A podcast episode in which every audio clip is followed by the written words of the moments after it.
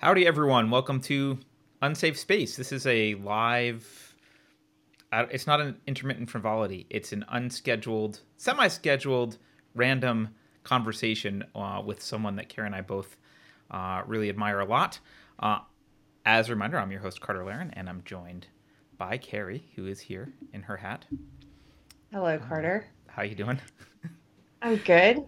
I'm Today- very excited Yeah, today's guest. I just got to see her in DC. This is a live. someone, today's guest, is listening to the show in the background and will stop now. I'm not. Oh, okay. That was that, That was, was me. you, Keri. Oh, I was blaming Libby. It I'm sorry, me. Libby. Anyway, Yeah. uh, everyone, we get to talk to Libby Emmons today. She's a senior editor for the Post Millennial and a senior contributor to the Federalist.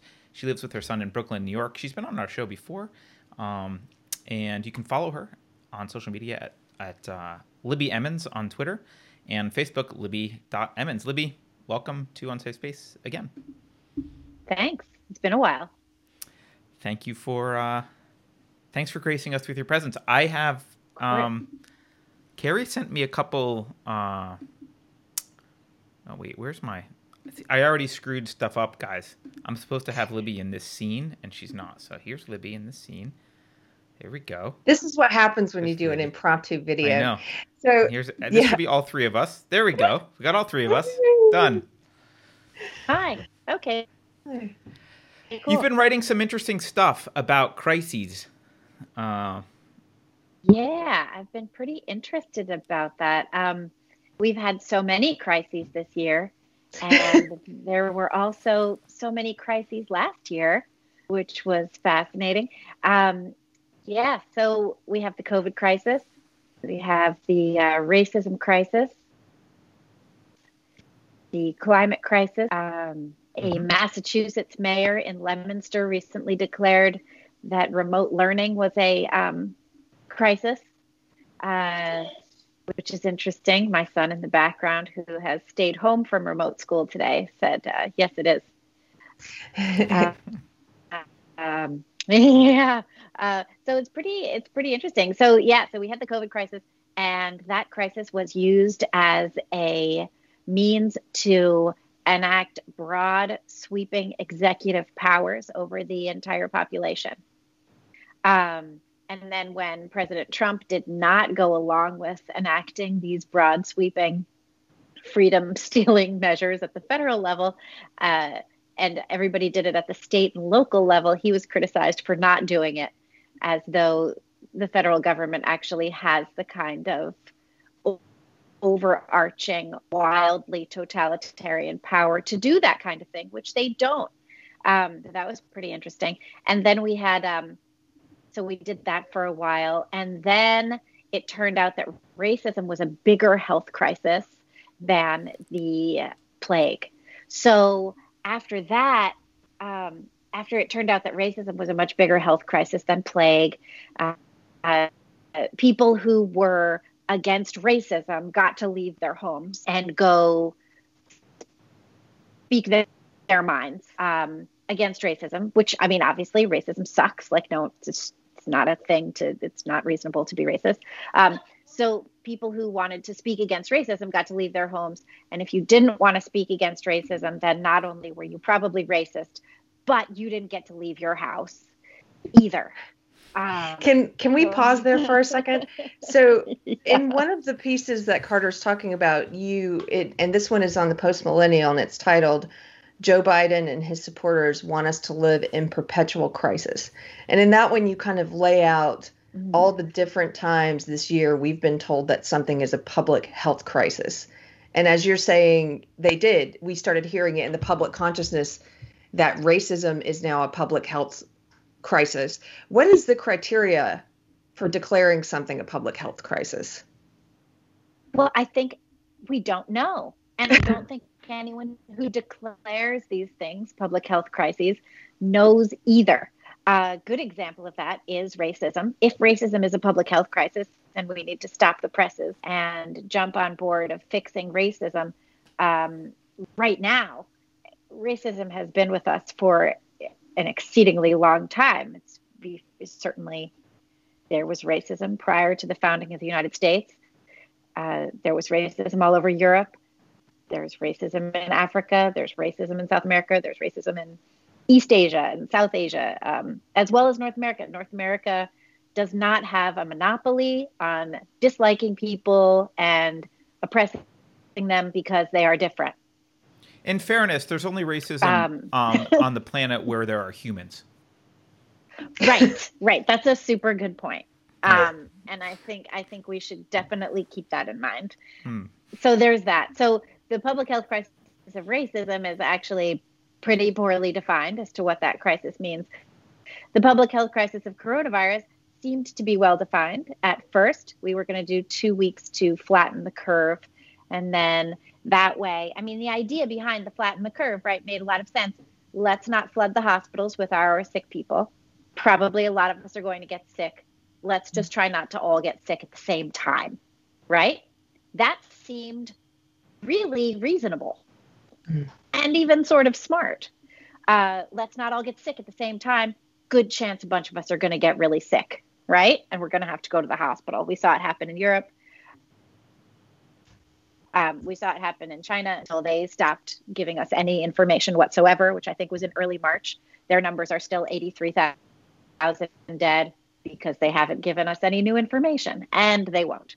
Um, so, two weeks of flatten the curve is now eight months plus to eliminate the virus from society altogether. It's a drastically different goal. It's not that it has nothing to do with the original goal. The original goal made sense. Let's not all get sick all at once. And now there's this new goal, which is we can't even have a single case of coronavirus. We're so terrified of it. Um, highly contagious. It's got the spike protein, all of that. Um, people die from it. 200,000 people. Definitely not a great thing. Not something we want to have to, um, you know, face personally or with people that we love. But there it is. Mm-hmm. This is something we have to deal with. There's not really any way around that. So, in the other piece that you wrote, uh, this is also on the Post Millennial. It's called uh, Kamala Harris declares climate change a public health crisis. I guess I guess not to belabor a point, but I never really thought of this until I read your piece. There's I think there should be a criteria for public officials using the term public health crisis because mm-hmm. otherwise you can just engage it seems like the way it is now anybody can just say that and engage in hyperbole mm-hmm. but you're doing it from a position of power where you're elected to represent the people and you're contributing to panic if you don't have you could be contributing to panic if you don't have some type of mm-hmm. of measurement of what qualifies for public health crisis right i think that makes perfect sense and yeah kamala harris went out to the wildfires in California, in her home state, and she said that climate change is a public health crisis that we need to do something about. Joe Biden has said that climate change is this massive crisis that we need to do something about. And then he touts his record of having been working to correct um, the human caused components of climate change since the 1980s. So, if this is a massive public health crisis, you know, we're going on 50 years of being sort of fine in this crisis. Um, and there's also this idea that we're that we're finding with let's you know let's go with these three public health crises this year. We've got coronavirus, racism, and um, climate change. So the way that our elected leaders are dealing with each of these public health crises is to say, okay, this is a crisis, stop everything, right? Coronavirus, stop everything, no more school, no more work, go inside, just stay there. We'll let you know when it's safe to come out, right? When we have tackled the boogeyman, we'll let you know. Um, racism, stop everything. Everything is a disaster. Everything our country is about is complete nightmare, racist, terrible. Burn it down from the beginning. The Constitution is racist. The Declaration of Independence is racist all of our founding fathers were racist, um, which, you know, probably they were racist. Hold on one second. Honey, be quiet. see, see, homeschooling, uh, the the school thing is a crisis. yeah, the uh, the mayor of Leominster, Massachusetts, uh, Nicole Russell wrote an article for us about this. Declared remote learning a public health crisis because he was saying that our children are just not getting educated, and he is not wrong. The children are not getting educated. Um, I'm trying to turn mine into an autodidact. You know, that's going amazing so far. Nice. So, um, so yeah. So then racism, you know, shut it all down. Not just that, let's burn stuff down. Looting is looting is reparations, et cetera, et cetera. Um, climate change, same thing. Uh, Governor Newsom in California said after 2035, no new gas powered cars are going to be able to be sold in the state. We've got to stop everything. So I think there's also a complete fallacy about the idea that a crisis means we need to stop everything we're doing and drastically do something Right. right? I think probably a crisis means these kinds of crises specifically should mean something more along the line. Let us assess the risk.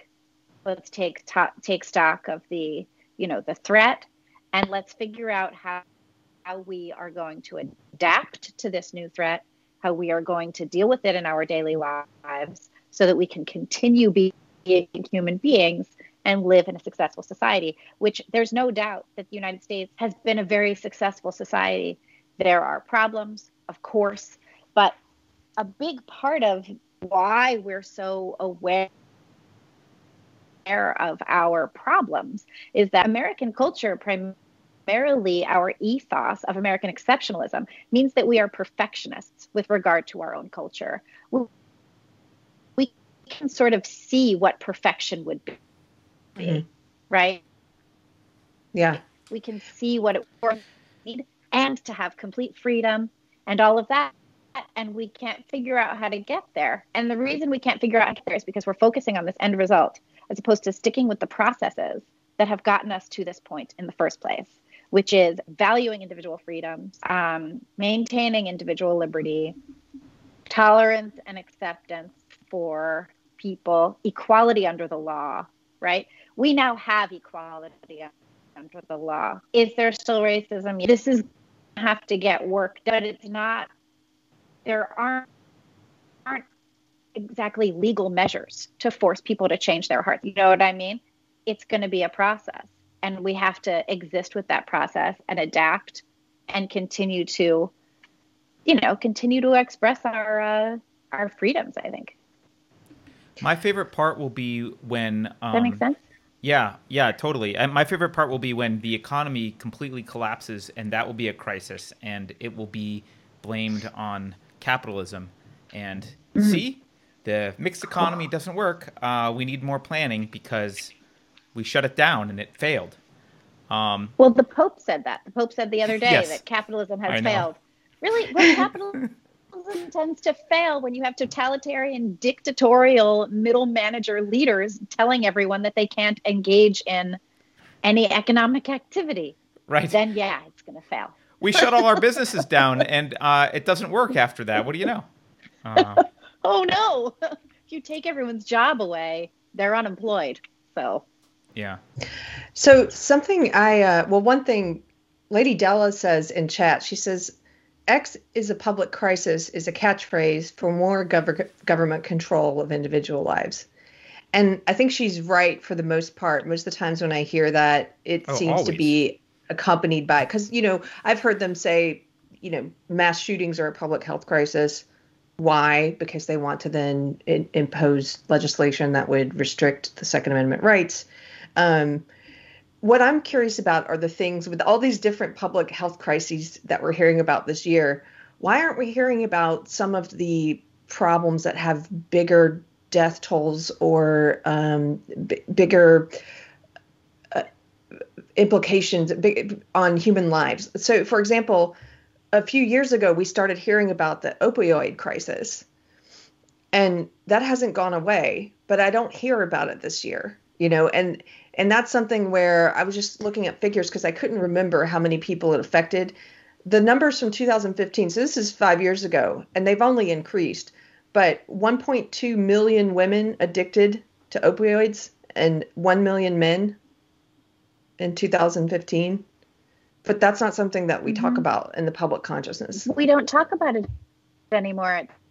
That is interesting. I know um, we, you know, working at Post Millennial, and I know that in British Columbia, there's been a huge, huge increase in opioid deaths this year compared to the same period last year. And it's because of the lockdown, which may in fact be a public health crisis.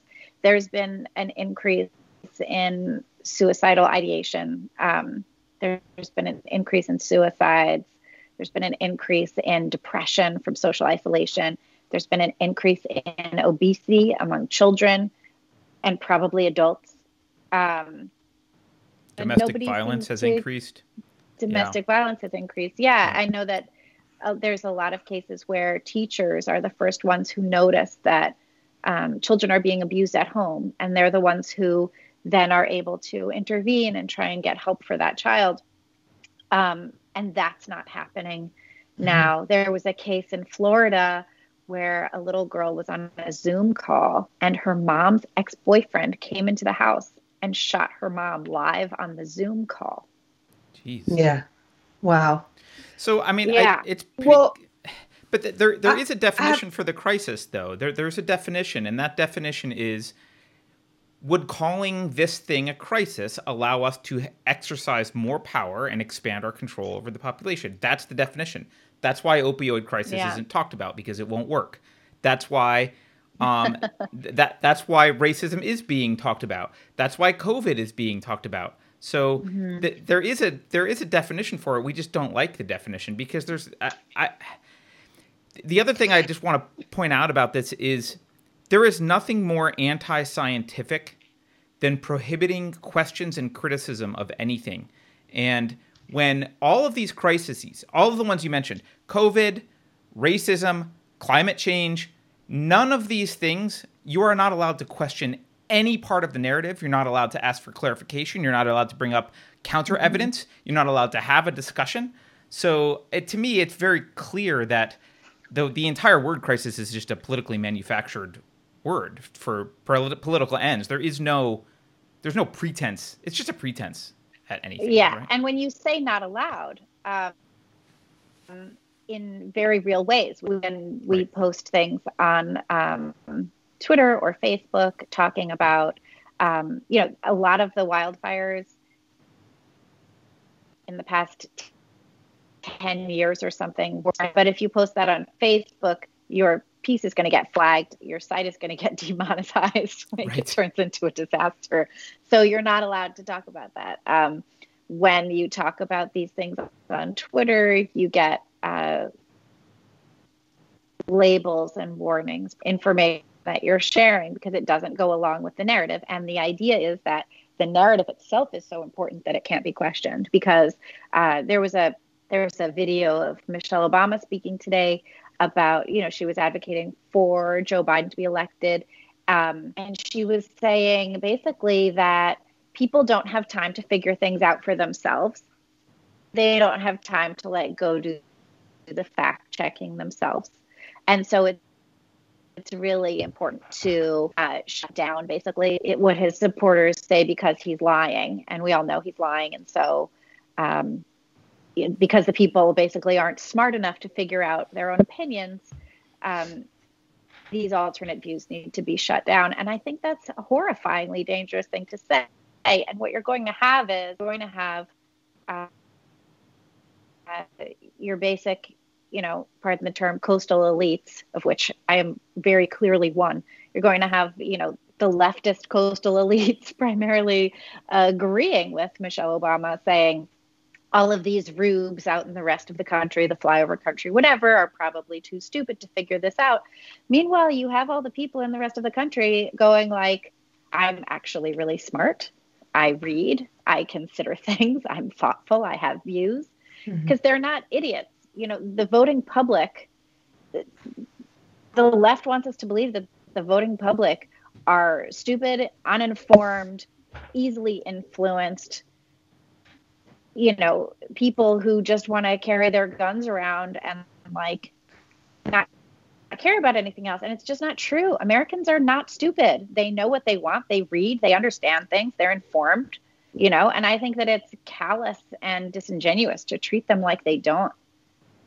And that's what we do when we tell everybody it's a crisis. We're like, get all amped up, get all hyped up, get, mm-hmm. get all stressed out, and then let us tell you what to do, you know? I think to go back to something uh, you were saying, Carter, well, this is interesting to me. If, if I think about the ones the, the things that they talk about as being a public health crisis versus the things that they don't. So, on the list of things you've addressed this year, Libby, you have COVID, racism, and climate change. And I would add mm-hmm. to that, not this year, but in recent years, mass shootings. So, these are all things that involve giving the government more control over our lives. That's what they're telling us anyway. Whereas the, the, the things that could be mm-hmm. called a public health crisis that they're not talking about opioid addiction, obesity, suicide, depression, you know, mental health issues, domestic violence. These are things that require cultural change and personal responsibility to take control of your mm-hmm. life. So it's maybe that's the difference in the uh, things that they're I, talking about versus not talking about. I don't know. I think they could make an argument that any one of those things could be. They could insert the government in any one of those things if they wanted to, right? They the government, okay. the war on drugs is it, it, could be expanded to opioid. Like the, they, they can insert the government. I think. I they think could. The, the right. litmus okay. test is: Do they think the population is responsive to government expansion in this particular area? And I don't think there's a. I don't think there's a strong um, popular desire to expand the war on drugs. So that's not going to work.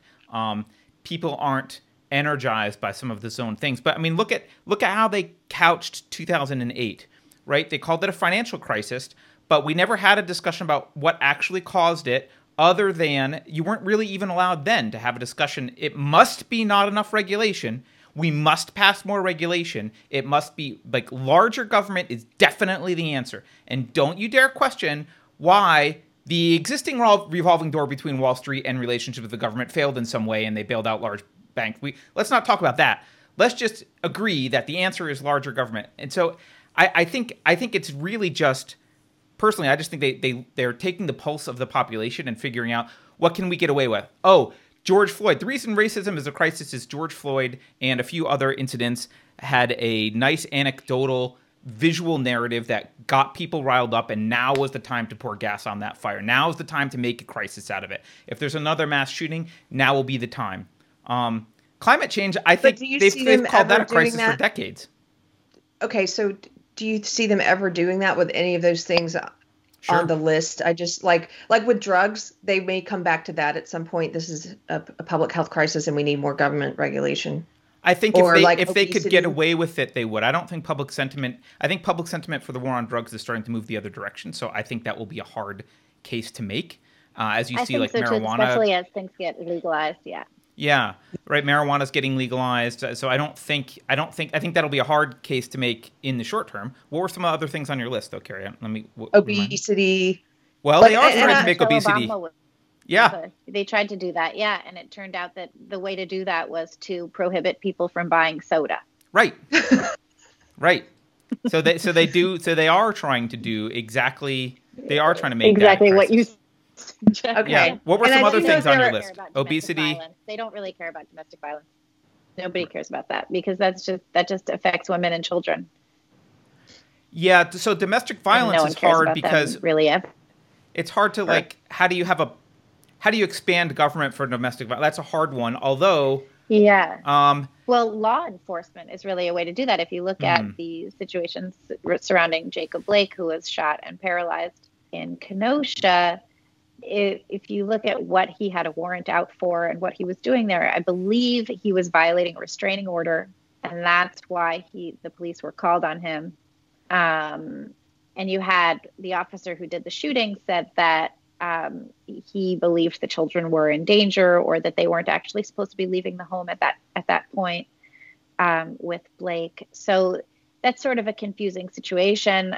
It's hard to figure out what all of the pieces are. There's vague narratives. But one thing we do know is that he had a warrant out because of a domestic violence situation.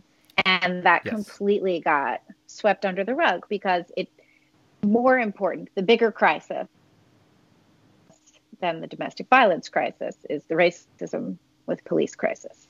So nobody cares that Right.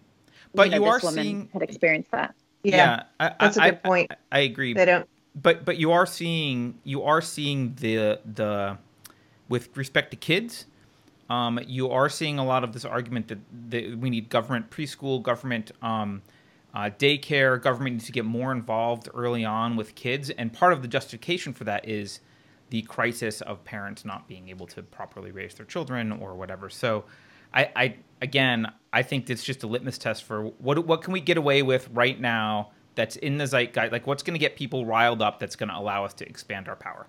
Um, and we call that a crisis. Right.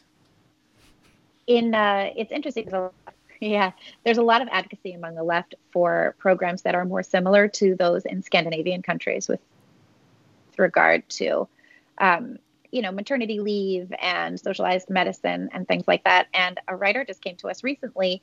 She was referred by um, sumantra maitra who's a very interesting writer this woman rachel wolf. Um, i believe she's an american living in um, scandinavia and she was talking about the policies with regard to families and children in Scandinavia are drastically different than they are here because so much made towards um, helping families and raising children and education and you know maternal leave and all of these different things. Itself feels a much stronger responsibility for each individual child and therefore feels a right to get much more involved between the parent and to um, structure and legislate parent-child relationships and what that's all about. So it looks like, in fact, these kinds of policies are more about driving a wedge into traditional family structure and putting the state more in charge of the children so that the children more belong to the state than they do to the parents. And while I think Americans have uh, this fantastical idea of how much we could provide for our citizens in terms of what have you, maternal leave, education, uh, all of these different programs and options. We have this, these ideas about what we can do, and we can sort of visualize how great it would be. What we don't ever visualize is the other side, right? I used to do bookkeeping for my job, and double entry bookkeeping is there's two sides of every transaction.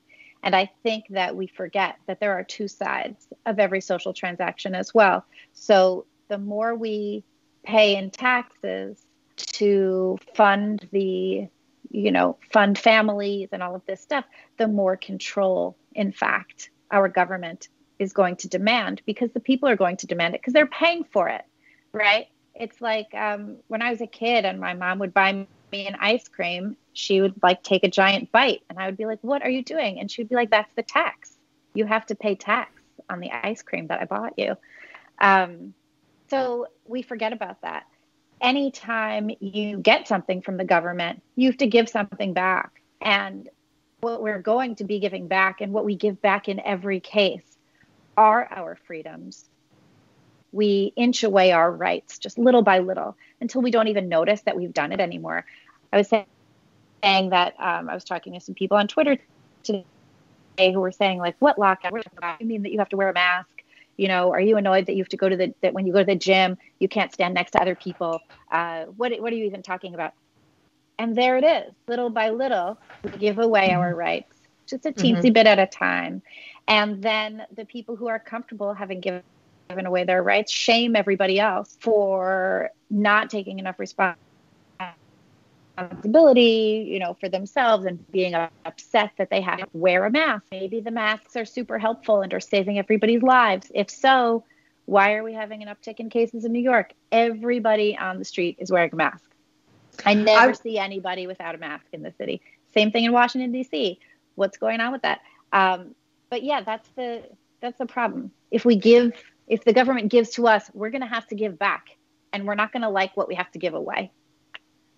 I uh, that's a great point about about people looking around and and sort of the people who are comfortable giving away rights shaming those who aren't and i think they get the i think they get the whole concept of personal responsibility backwards you mm-hmm. know because they don't seem to understand what personal responsibility means. Personal responsibility does not mean government mandates.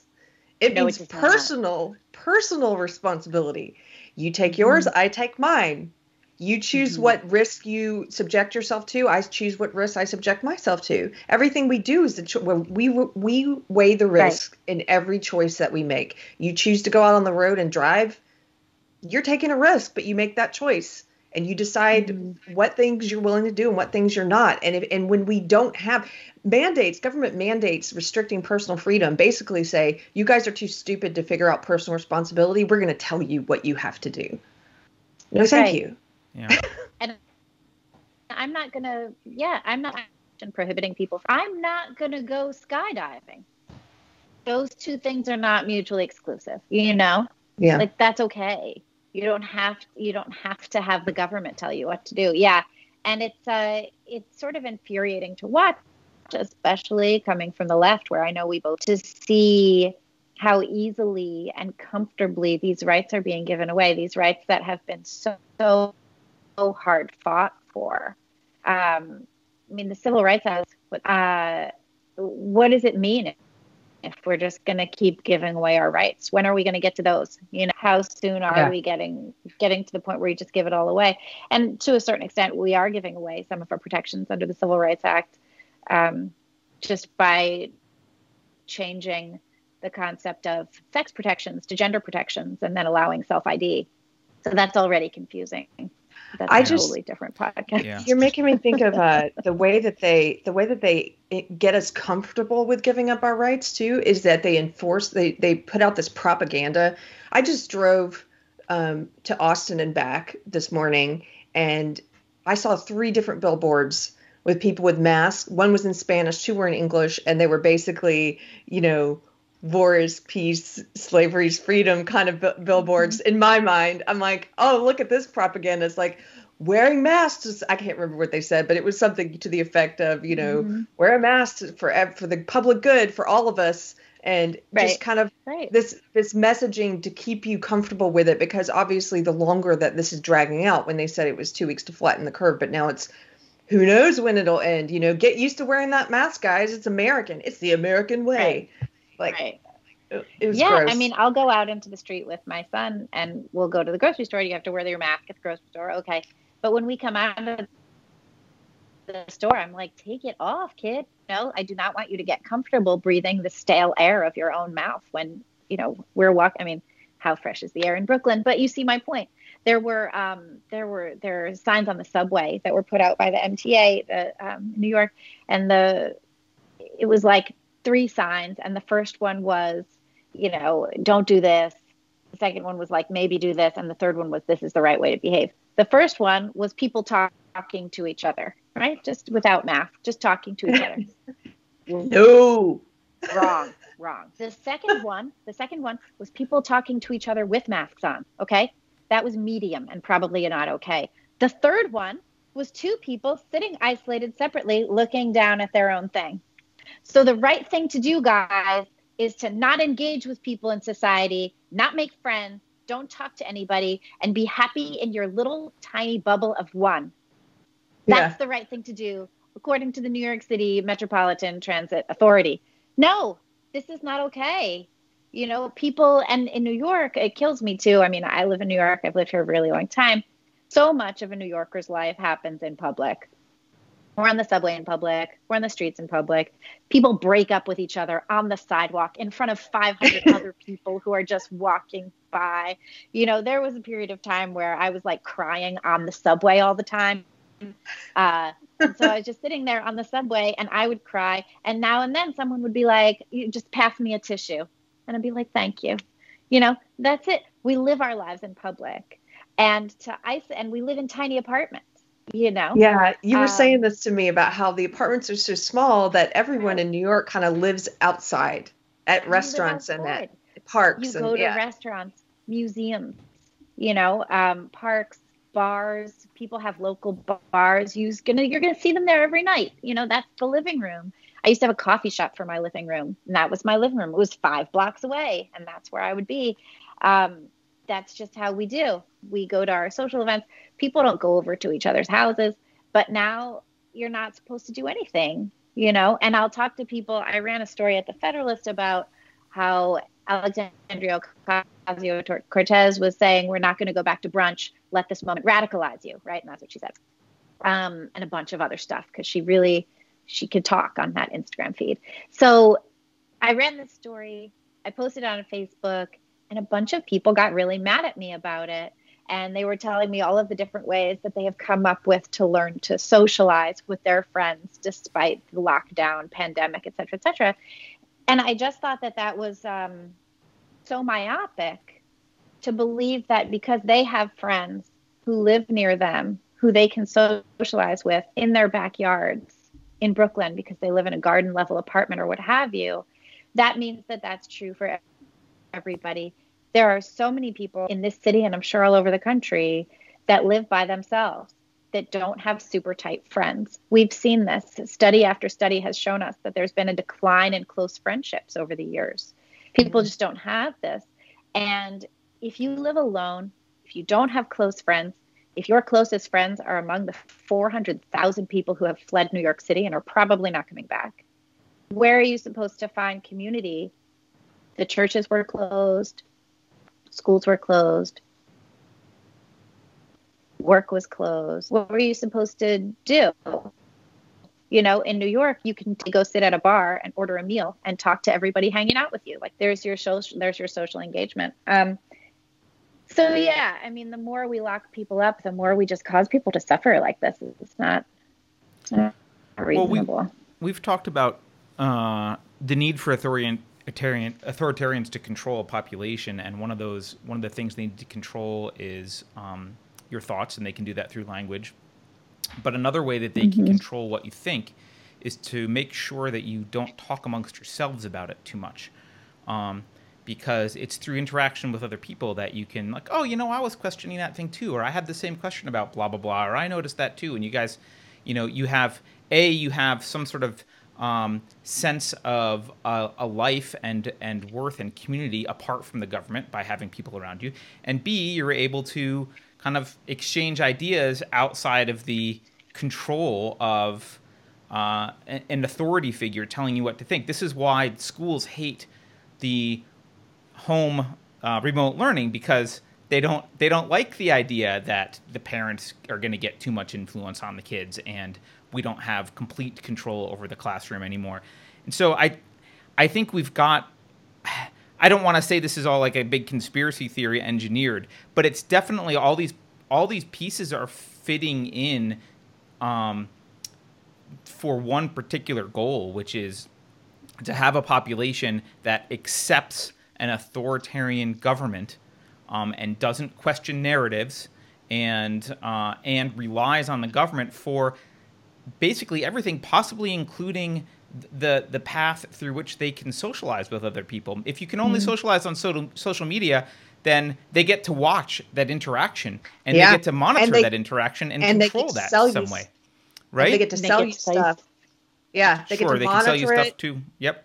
They can monetize it. They can, you know, they can't do that when you're sitting on the train talking to someone next to you. But if you're online, you know, that can be monetized and tracked. Uh, and yeah. as you're pointing out, they only socialize Carter. It's it's almost as if we're being forced to only socialize in certain ways. And I just have to say, this is not a super chat, but I saw Jensen in chat said, I started going to riots just for the social connections. Right. That makes perfect sense to me. yeah. You know, there have definitely been, um, I've seen like videos of protests and stuff where it's basically, it's a dance party in the street. And like, that seems like go for it right? Please have a dance party in the street. Please have a dance party against racism in the street. But don't simultaneously keep the movie theater closed and the theaters closed and the dance clubs closed or make it so that you can't have a party under the bridge that's not about political perspective. Um, you know, it's like there's yeah. no reason not to have a dance party in the street, but yeah. there's no reason not to have a dance party for some other reason them too. It just is it's a it's a drastic massive hypocrisy designed to keep people cowed. And I don't I don't think it was intentionally designed. I just think that that's where we landed and I think that that's the kind of you know, and we were already so self hating as a society that we have completely ignored the reality that civilization is a fragile web of connections and that to maintain and we've we've lived in amazing peace and prosperity for our entire lives right? I mean we're all about the you know same age ish and that's what we've had. We've had we haven't had war in our streets. We haven't um, you know other than like 9-11 we haven't really had um, there he goes wandering around. Anyway yeah. um, we haven't had a lot of that stuff we've I, had increasing economic prosperity across the board and across the world and we just hate it so much. Yeah we want something to be focused on and, and to and to have a crisis about. I have a question for you guys both and this tatiana fisk in the chat made me think of this. She said earlier something to the effect of have you noticed there haven't been any school shootings in 2020 and i just looked it up on wikipedia and I had to scroll forever through 2019, all the list of school shootings to get to 2020. And there was, according to Wikipedia, there were a couple in January, there was one in February, and then there was there wasn't another one until September. And this was a, a drug deal gone wrong in a parking lot where one person was killed. So it's not the type of mass mm-hmm. shooting we think of. So I'm curious, why is that? Why are There's we no seeing? School. There's no school, but so well, okay. that makes it difficult to have school shootings. There's no one at school. Yes. uh, I mean, but aside from that, but mass shooting, mass, mass shootings, what like Orlando nightclub? Because there's no gatherings like of people theater. to go mass shoot. But you know what it is? Yeah. I think it has a different. I think it's much different. Okay. I think it has to do with the definitions. We yeah. have had mass shootings. We've had hundreds of people killed in Chicago. We've had mass shootings in New York City. We've had lots of people shot. Um, it's just that when we think about mass shootings, no one considers, uh, you know, organized crime. No one considers, you know, the street violence associated with organized crime. Why don't they do that? Why does that not count as a mass shooting? Mm-hmm. Right, but that's not that's not ever counted as a mass shooting. They they've always it's not, not ever counted Chicago. as a mass shooting because right. it not, just doesn't matter. It just doesn't fit the narrative. Right. It doesn't fit the narrative of disgruntled, you know, white people taking their white supremacy and shooting up schools. Right. right. And that's the narrative that we hear about mass shootings. We don't hear the narrative about like, you know, people with guns who are involved in organized criminal activities and we hear now that like the only reason there's crime is because there's poverty and want and and all of that stuff the reason there's crime is because there's avarice and greed just like the same reason there's always been organized crime people can find a great tax free way to get what they want and get it fast and easier than having to you know I don't know, get involved in the white collar crime that happens on Wall Street or whatever. I don't know. But it's not it just it doesn't suit the narrative, so we don't hear about it. Here's here's what I think. I, I asked. A, okay, well, ahead, I, I have a, an idea about this. Some places are in session, by the way. Some schools, like here in Texas, I have friends whose whose kids are back in school, but it, I know it varies by state. Relatively. Yeah, but here's what I think is happening. One, when the media focuses on something and they decide to make it a crisis and they give it a lot of attention, I think you get copycat scenarios going on. And so school shooting is not the narrative right now. It's just not. COVID's the narrative. Um, mm-hmm. you know, racism is the narrative. And I think that the narrative that they sell us of these disaffected white young men who go and shoot up lots of places, those guys are getting their their their um what's the word? Their resentful anger and animosity out in other ways. Like somebody in chat said, why shoot up a school when you can go join a riot? There's riots now. Right. You can go right. get that out that way. Just and that's the narrative. Burn yeah. down a skyscraper. Burn down right. Ted Wheeler's house out in Portland. Yeah. Well, or you yeah. can, or you can uh, turn to domestic violence. I mean, you, you let out your aggressions in other ways. You, you yeah. like, you know, or or you just murder people one at a time in Chicago, right? Um, I do want to push right. back on on or something though. At a time. yeah, I, I do want to say, I I know. You, you were saying earlier that we're not here intentionally, and I agree with that sort of. I don't think we like intentionally. There's not like a master plan that we marched here. But I will say that none of this is new. This is all a consequence of really bad philosophy. It's the same philosophy that that instigated the Russian Revolution and brought in communism and did everything like all this has happened before. The same tactics, the same sentiment, the same everything. Like this all happens and it all happens with a particular ideology and a particular way of viewing humans and um, and by and they all share very similar things: destruction of the family. The, the child becomes the ward of the state. Like they want the state to control indoctrination. Um, they're all about the expansion of power and authoritarianism, and they're all they're all anti-enlightenment in the sense of individual rights are uh, ignored, and that and that people are uh, really cogs for for the betterment of quote the state, whatever that means. Whether you're uh, a mm-hmm. communist in China or a communist in uh, the Soviet Union or a Nazi uh, in in Germany. It doesn't matter. It's all some kind of overarching state goal that matters more than your individual rights. So I, I agree that we're not here like in, in, in like a very the proximate cause is not intentional. But the people who pushed these ideas know knew way back when they started pushing them, and way back when we started uh, letting our universities be run by outright Marxists, uh, they knew exactly where this stuff led. Uh, they could not have not known where this goes. And so I'm not, I don't look around me and go, gee, how did we get here? It's like, of course we got here. This is the road we've been on for decades. It, it goes here. I don't know the exact configuration well, of bumps in the road, but it. you know, they were on board with it. Absolutely, they are on board with situation it. Situation where that is the only right perspective. That's correct. You know, that's correct. So it's a there's a righteousness involved as well. Um, yeah, which I think goes back to a certain extent about the way that we started talking about racism in the late 80s, which is when I think Peggy McIntosh's Invisible Knapsack came out, um, and we started saying 80, things like yeah. what 89 i think was was, well crenshaw was 89 i don't know when knapsack was but like yeah the, the critical race theory stuff started late 80s yeah you're right. Yeah that's where it was. And it it came in for education. The idea was to like make sure that everyone was getting a reasonable education uh, which is a good intention everyone should get a good education uh, the best one available um, but yeah the idea i remember i was in high school at the time and there started to be this idea of like, if you're racist, then I just can't talk to you, right?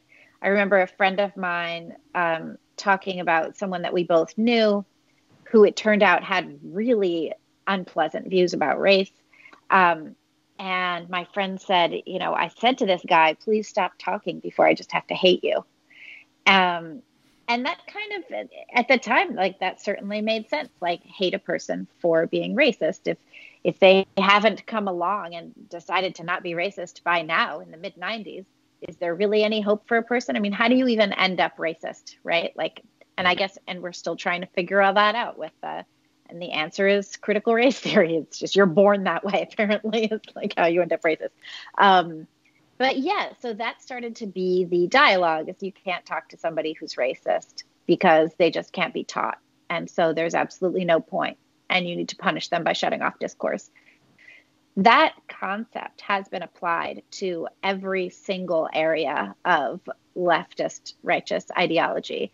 If you don't think climate change is a crisis, I can't talk to you. If you won't wear a mask, I can't talk to you. If you don't think that protests for BLM are appropriate, but protests for lockdown are wrong, I can't talk to you. If you want to go to brunch, I can't talk to you. If you think it's okay to get your hair done, I can't talk to you. It's it's across the board. It's everything. You know, if you don't believe in implicit bias, I can't talk to you. If you like Donald Trump, I can't talk to you. It's everything right. now.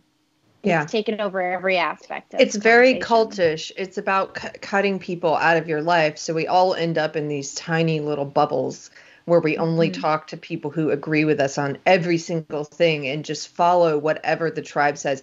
It, it's gotten to the point where you can sometimes predict a, a, person's opinion on a myriad of issues if you know their opinion on just one issue because well, it, you can just the, say well you're in yeah. the tribe so i think you isn't probably that a mistake isn't yeah, that a mistake huge mistake to assume that anyone has a collection of ideas just because they have one idea Um, I think that's remarkably dangerous. And the other thing too, it's like how, you know, I'm I'm Catholic, um, and there's this idea in Christianity that you can, um, with your own actions, show your beliefs in a much clearer way than you can with your words. And what kind of action is it to shut people off just because you don't like their one view or their other views or the way that they smell or their right. behavior in certain circumstances? You know, it's like how how easy is that to just shut everybody off from i mean what it, what what is what is the privilege of talking to you do you know what i mean like right. really you're so you're so great that you're going to punish people and not let them talk to you and not be part of their world. Why? What's so great about you? Seriously? It's like there's this idea it was a couple years ago um, uh, in new york so we have homelessness. We have beggars you know people panhandle is what it's called. Um, and the idea was don't give money to beggars, don't engage them, right? So you have people on the subway, and, and yes, there's crazy people, obviously, but the idea is you're just supposed to ignore people when they ask you for money and not give them any money. Um, why? If a homeless person is out on the street and they're asking me for something, I don't have to give them money, but we're breathing the same air. We're exactly equal. There's no difference between either of us right? I have yeah. some stuff that he doesn't. He probably has some stuff that I don't. I don't know. I don't, you know what I mean? So, like, we exist together. Not, not one of us is any better than anyone else just because we think something different or we look different than them or we have a house. You know, I'm not better than someone who doesn't have a tiny apartment to live in, right? I mean, the very notion is ludicrous. I have a I have something you're you're making me think of. This this just happened for me, and this is a good. I just wanted to share it because it's it was a good reminder for me that we we make we all make assumptions, and and we should. Assumptions are shortcuts, basically. So you know we can. They're based on past experience and on on you know accumulated knowledge. So generally, whenever I see a super woke person on Twitter, they have a couple things in their bio, and I, am sure you can guess what those are, but they usually have pronouns. pronouns. Yeah, sure. they usually have pronouns. They usually have BLM. They there's a number of things they could have in their in their bio. So I I ended up having a conversation on Twitter with this girl who I assumed was social justice. She had pronouns in her bio and BLM. And if it had just been one, maybe I wouldn't have been as sure, but it's both things, right? So I make that assumption. And we started talking, and she ended up telling me, I, I'm not a social justice adherent. Okay, well then it's interesting because you I make that assumption about you because you have those things in your bio. So we were talking about it, and I'm like, what kind of assumptions do you make about me? Do you think I'm right wing? And because of certain things I have or certain things I post, and it was just a reminder to me that assumptions are good; they're a shortcut.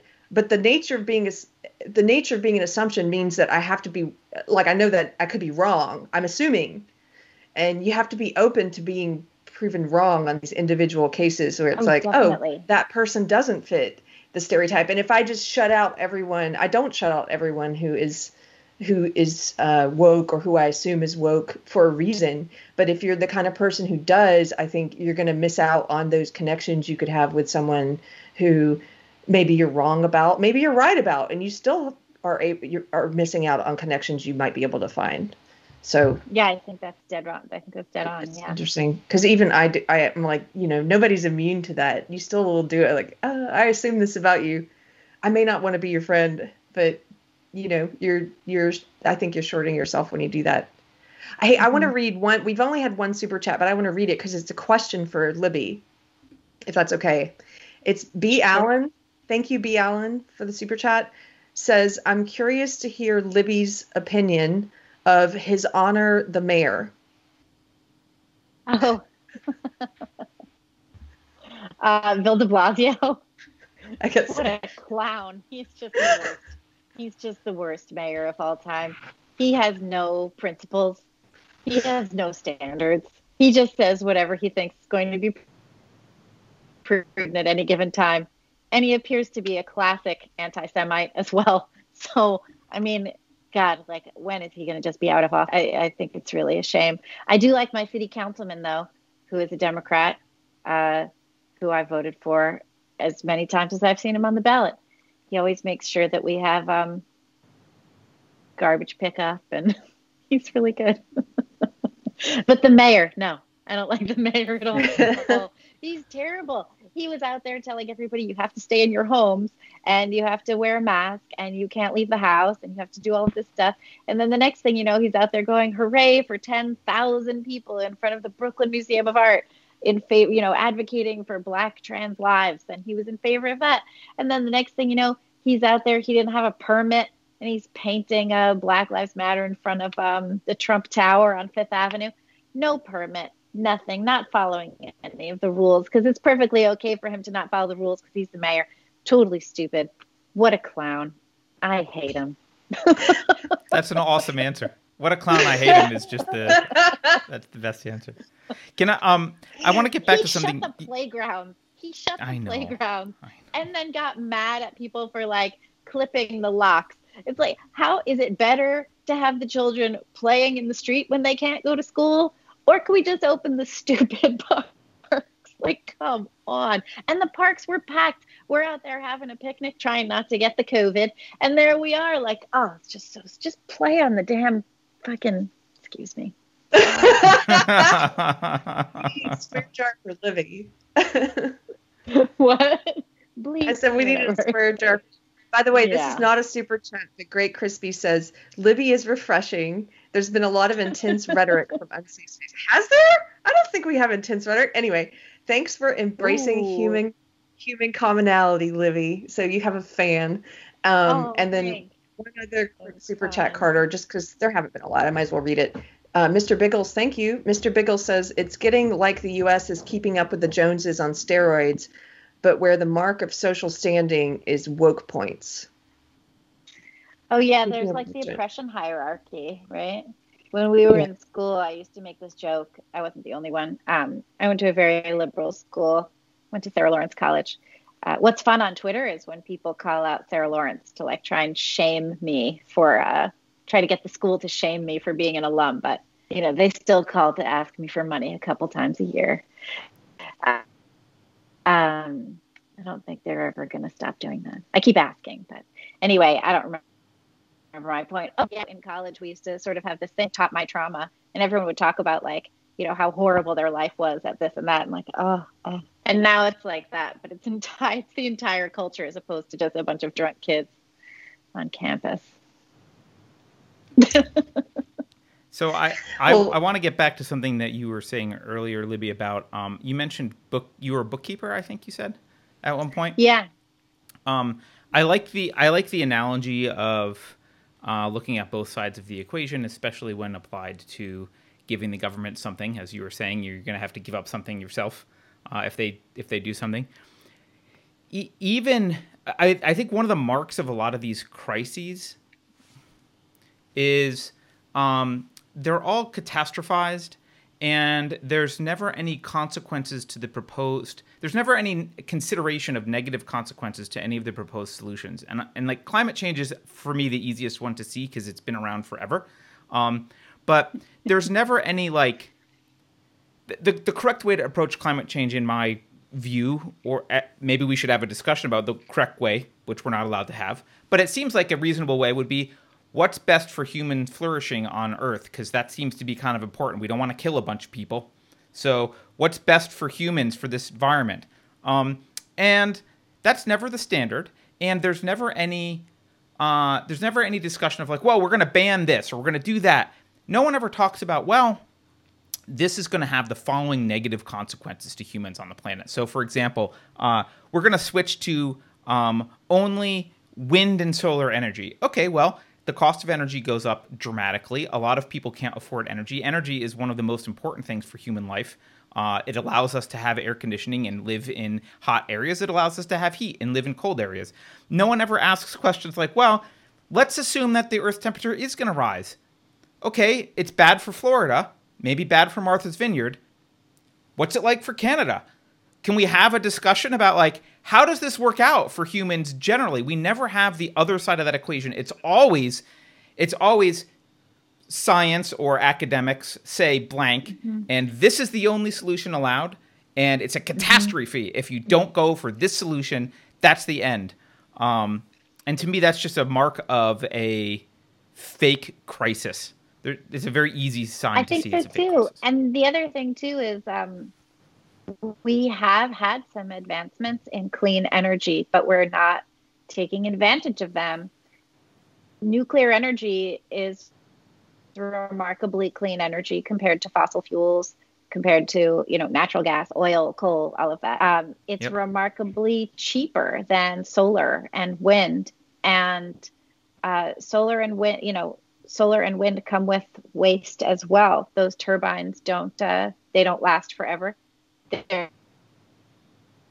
nothing you can do with them. They're eyesore. They eat birds for breakfast you know? Right. i mean these are not great things.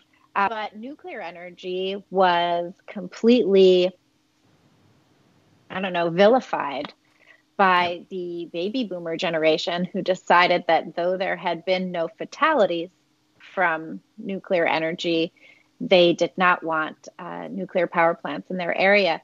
Newsom, back to California, shut down. I, I think he shut down a nuclear power plant because of you know it's bad for the environment. But they're they have a faulty electrical grid. This nuclear power plant oh, provided Yeah, there you go. We have brownouts. yeah, yeah. They provided it provided energy for like hundreds of thousands of people, and they took it offline because why? It's not because we're believing the science, right? Because the science would tell us that nuclear energy is remarkably cleaner than all of this other stuff. And if we look at the history of energy, if we look at the history of fuel, which I think is just so fascinating, mm-hmm. right? Uh, think about it. Like, um, we used to burn down forests because we needed that fuel. Uh, so we used to do that. You know, in places they still do that. In uh, Chekhov, in um, Anton Anton Chekhov's Uncle Vanya, um, forget who it was, Vashilin. Who knows what his name is? Anyway, he goes on. He's got this great speech about how um, the Russian peasants are burning down the forests and how devastating it is that they are burning down the forest when they should just pick up the peat that is naturally occurring or whatever on the ground and use that for their furnaces, but they're burning down forests instead. Uh, and peat, while maybe it was more renewable than, than the forest, uh, which was Vashilin's, I think it was Vashilin, um, which was his concern, uh, it's a much dirtier fuel to breathe in and to have in your home and so that's why the peasants would use trees instead. And Vashilin didn't like this burning down the forest, right? He thought this was terrible, this cutting down of the forest. Uh, that's the same story forever. We had whale oil, right? I mean, Moby Dick is about hunting whales. Why were we hunting whales? We were hunting whales to use as fuel. We used them for light. We used them for, I think, energy. We used them for all of this stuff. And that's what we used. We used whales. Uh, the only reason we saved the whales was because we stopped needing that fuel source. Right. If we were still operating on whale oil or whatever, blubber, whatever, who knows how nasty that whole thing is. If we were still operating on that, we would not have saved the whales, right? There would be no reason to save the whales. The only reason forests stopped getting cut down all over the place is because we found new forms of energy. Uh, we found oil, we found natural gas, we found coal, we use all this stuff and we every energy source that we use we use to propel ourselves to another new age of prosperity. And what is it that we are turning off? What prosperity are we turning off by refusing to use nuclear energy? Yes there are risks associated with nuclear energy of course. There are risks associated with every single kind of energy that human beings have ever tapped into since who was it prometheus? Stole the fire from the gods yes it was prometheus right? Yeah. So it's the same. You know, mm-hmm. we risk the ire of the gods then. We risk the ire of the gods now. Whatever it is. That doesn't mean that we need to shut down progress and human adaptation. And we've got to figure out I tinfoil hat time. We've got to figure out how to use fuel to get beyond the confines of our solar system, right? I mean, don't we want mm-hmm. To? We're dreamers, yep. we're explorers. What do we need to burn to get past it? Let's find out. Yeah. Maybe it's nuclear. Yeah. No, and I think Too bad. the nuclear thing is like one of the things that bothers me about the nuclear thing is w- when you see the e- even when you see catastrophe from nuclear, um, you see everything from Chernobyl to uh, what is it, Fukushima, right? If you add up the impact, the negative impact per kilowatt that nuclear power has had on humanity, those catastrophes pale in comparison to the slow injuries and death and everything else that happens with other forms of fuel. It's just it's kind of like the mass shooting thing, right? It's like, oh, we're going to report on the the one big event, but we're going to ignore Chicago where people are shot constantly um all week every weekend. Um and it's it's because nuclear power catastrophes lend themselves to sensationalism and uh, the, these huge explosive stories, whereas you know a couple people die in a coal mining accident every couple years, no one cares. I have a. I I, I just want to Yeah. say I think that's Well, exactly right. I have a, a question from the uh, from the chat. It's not a super chat, but he keeps uh, p- posting. So I'm just going to ask you, Libby. So persistence is being rewarded. He's persistent, Okay, yeah.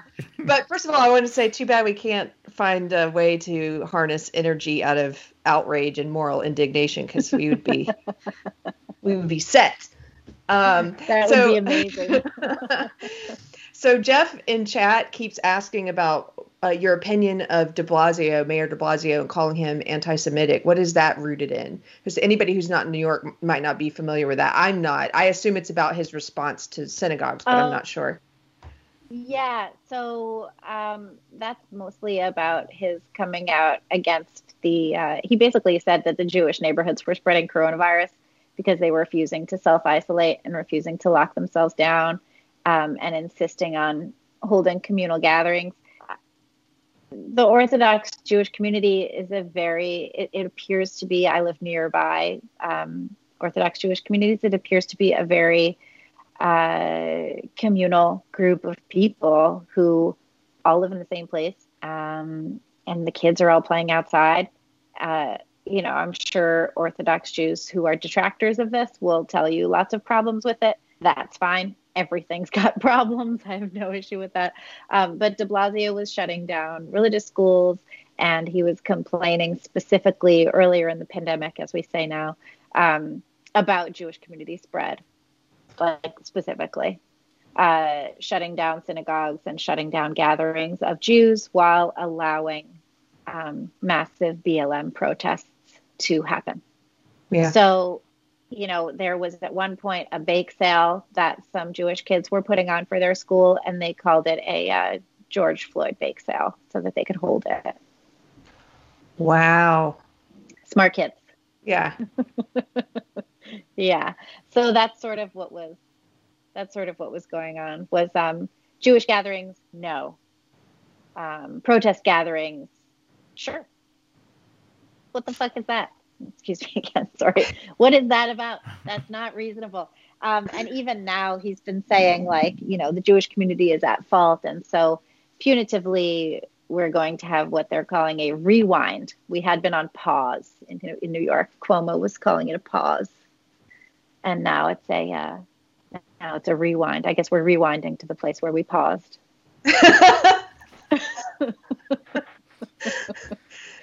Get out that eight track, people. we're in the cassette deck. you know.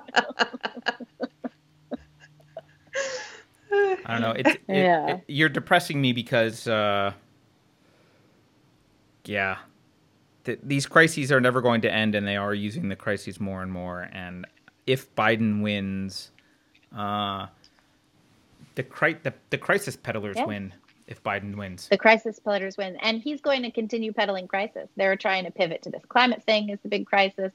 Um, what are we going to do when it's uh, you know, what kind of pauses are we going to put on our lives because of the climate crisis? Are we not going to travel?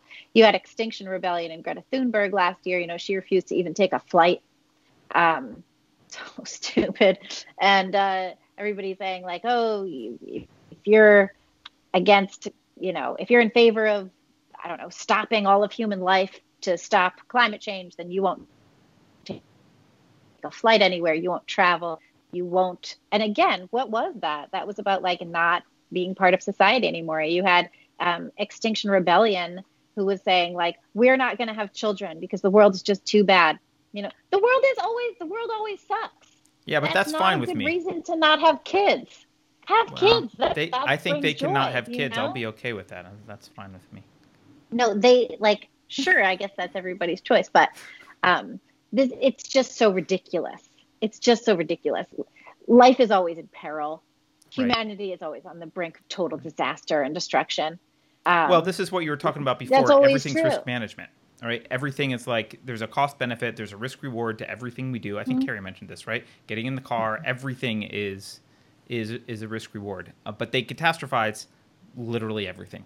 Um, yeah and i So- never drove a car i never had a license um, the lockdown and the impending threat of new lockdowns made me spend the summer learning how to drive a car i now have a license and I I'm so car. excited. and and I'm gonna at some point, Texas. yes, Drive my car. now there's going to be a road trip possibility at some point in your future to the great state of Texas. My son even said today, he was like, Mom, I want to get out of town. And I was like, Yeah, okay. Let's do it. Let's get Yeah. out of here. Yeah. Ludicrous. I'm excited. Well, Libby, I want to thank you so much for coming on today, and um, we can we, we're going to put it in the description where people can follow you. But again, can you tell people your Twitter handle? my Twitter is Libby Emmons. And you guys go follow Libby because Libby was in feminist theater and now I was. she's doing journalism and she faced a lot of conservative journalism. conservative journalism and she's lost a, a like a lot of people who have started engaging in wrong think or just searching for truth or saying what they think. She's faced a lot of um personal consequences of that and you know gets regularly attacked by people uh, for just being reasonable. So go show her some love at Libby Emmons on twitter. It- yeah. It's lo- loads of fun, and mine always got something to say. Thanks so much, guys. I really appreciate it. thanks for coming, Libby. It was a great talk. Yeah, thanks. Bye.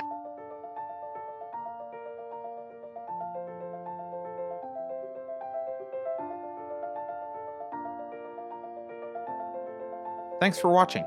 If you're new to the channel, we have a deep content library that includes interviews with everyone from Mike Cernovich to Meghan Murphy, so go check it out. If you'd like to see more, please consider supporting the show by visiting unsafespace.com/donate. You can find us on all the major social media platforms, at least for now, and you can find a community of like-minded individuals on our Unsafe Space chat on Telegram. See you there.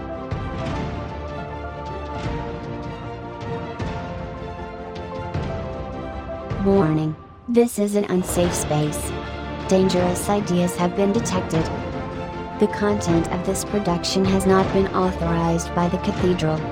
Pay no attention to it. For your protection, the following co-conspirators have been unpersoned and marked for cancellation. Please avoid any contact with these individuals. I have calculated a 96.8% chance that their opinions are obsolete. If you think about it, no one should be allowed to express opinions. But don't. Think about it, I mean. That's not your job. Thinking has been scientifically proven to be less efficient than compliance. Having liberty is scary. Why keep it? You aren't using it anyway.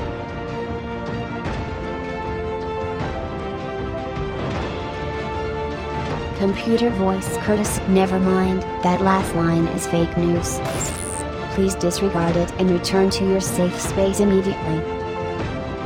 There will be cake.